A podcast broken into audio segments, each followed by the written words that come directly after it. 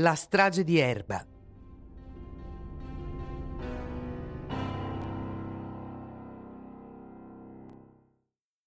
Convocazioni, ispezioni e visite si trasformano in espedienti per raccogliere indizi e piazzare microspie ovunque.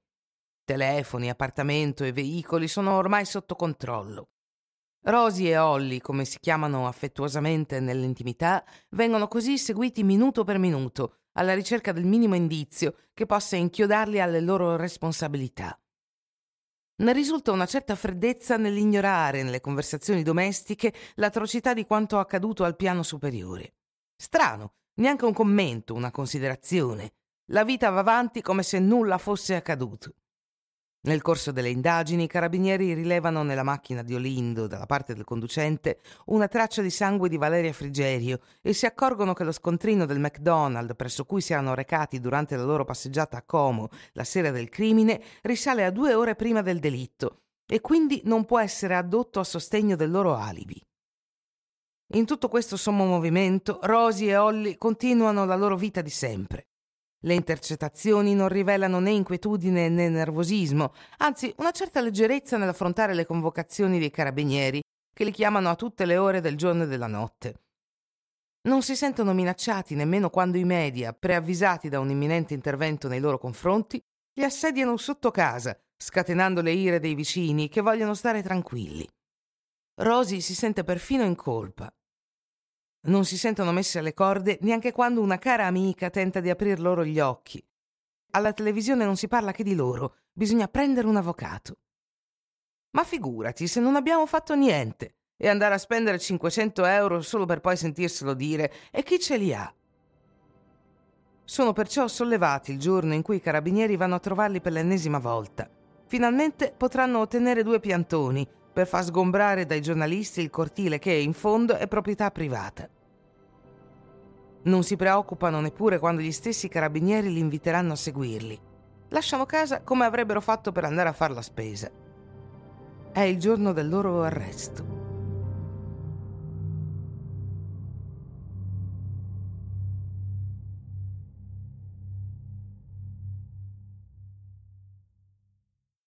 Rosy e Holly, separati come mai prima, sono interrogati a sprombattuto per ore e ore. Prima si attribuiscono ciascuno esclusivamente la responsabilità per scagionare il coniuge, che sarebbe stato all'oscuro sia dell'intenzione che dell'esecuzione. In seguito rilasciano separatamente due confessioni dettagliate e circostanziate. Sì, sono stati loro, insieme. Non ne potevano più della confusione, del traffico losco, dei litigi con Raffaella e Azuz, della mancanza di quiete. Con una freddezza da professionisti spiegano nei minimi dettagli il momento della decisione, il passaggio all'azione, la metodicità con cui hanno preso a sprangate e accoltellate le vittime, la determinazione con cui hanno sgozzato Youssef e incendiato l'appartamento, appiccando il fuoco a un materasso con un accendino. Raccontano come hanno ferito Mario per poi affrontare e neutralizzare Valeria, risalita a casa dalla passeggiata col cagnolino e allarmata dal fumo di come poi subito dopo Rosy, da persona organizzata e pulita, abbia messo in lavatrice ogni indumento utilizzato durante l'atto e Holly si sia sbarazzato delle armi in un cassonetto poco lontano, ben sapendo che il contenuto sarà svuotato e incenerito il giorno dopo. Non dimentichiamoci che è nettorbino e conosce a menadito l'orario del passaggio dei camion. Un piano infallibile. Il caso è chiuso.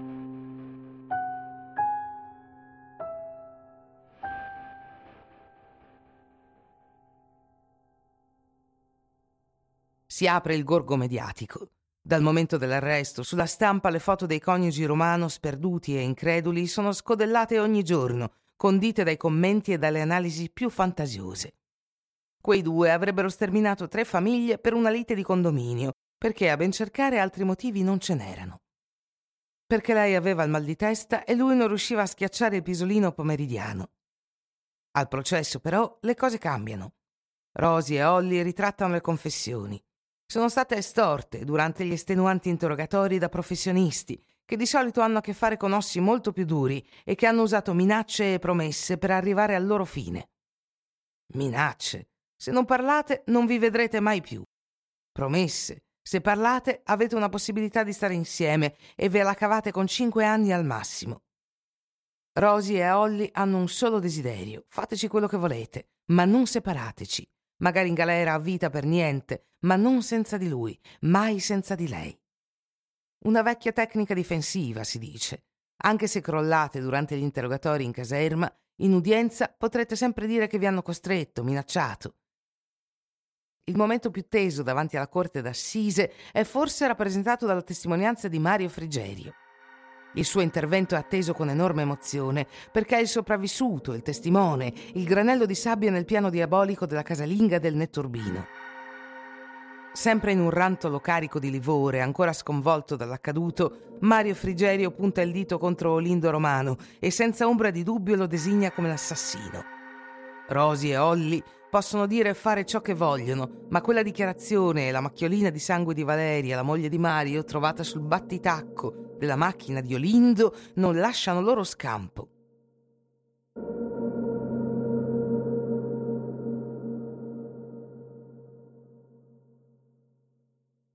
I coniugi romano, quando non sono alla sbarra, siedono insieme nella gabbia degli imputati.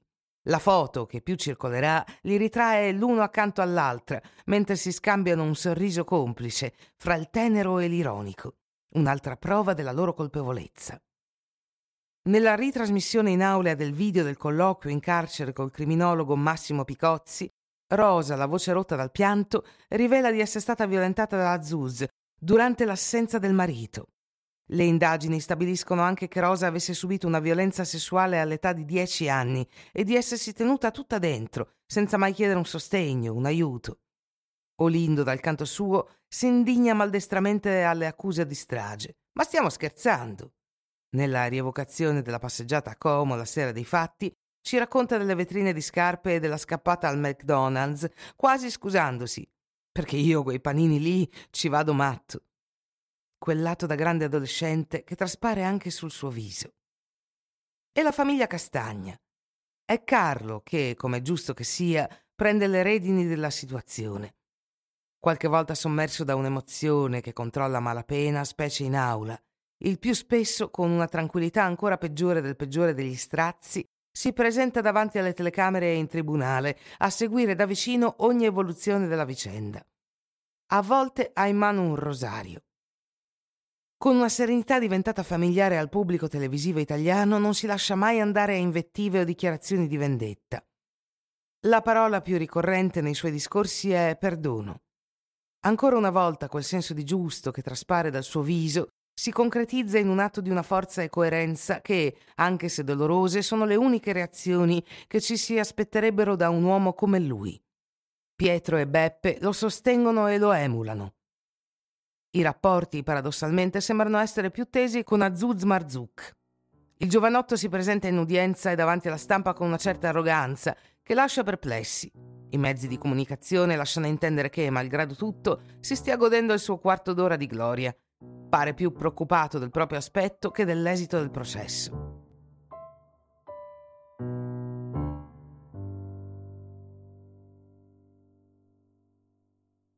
Dopo due anni di procura, Rosa e Olindo sono condannati all'ergastolo in primo grado nel 2010, sentenza confermata in tutte le istanze di appello. In totale 26 giudici si saranno pronunciati nello stesso senso. Inaspettatamente, dopo essersi attirato alle antipatie della popolazione ed essere stato perfino accusato da Rosa Romano di violenza sessuale, Azuz inizia a seminare qualche messaggio qua e là. Nulla che possa scuotere il castello probatorio della procura, o tantomeno far fare macchina indietro alla giustizia, ma insomma insinua il dubbio che i coniugi romano, malgrado tutto, possano non essere coinvolti nella vicenda.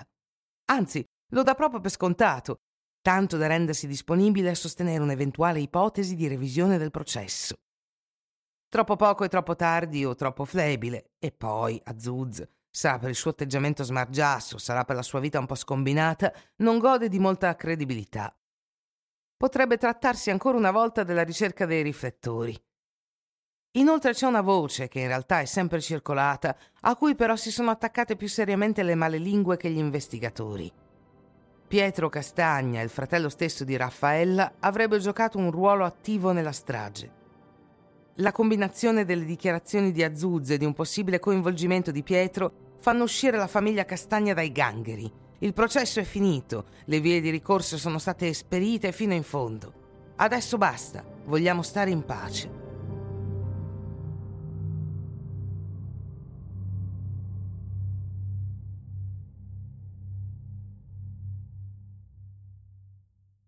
Eppure questa storia sarebbe incompleta da un punto di vista documentaristico se non fosse integrata con alcune circostanze che hanno trovato poco spazio nella vicenda processuale.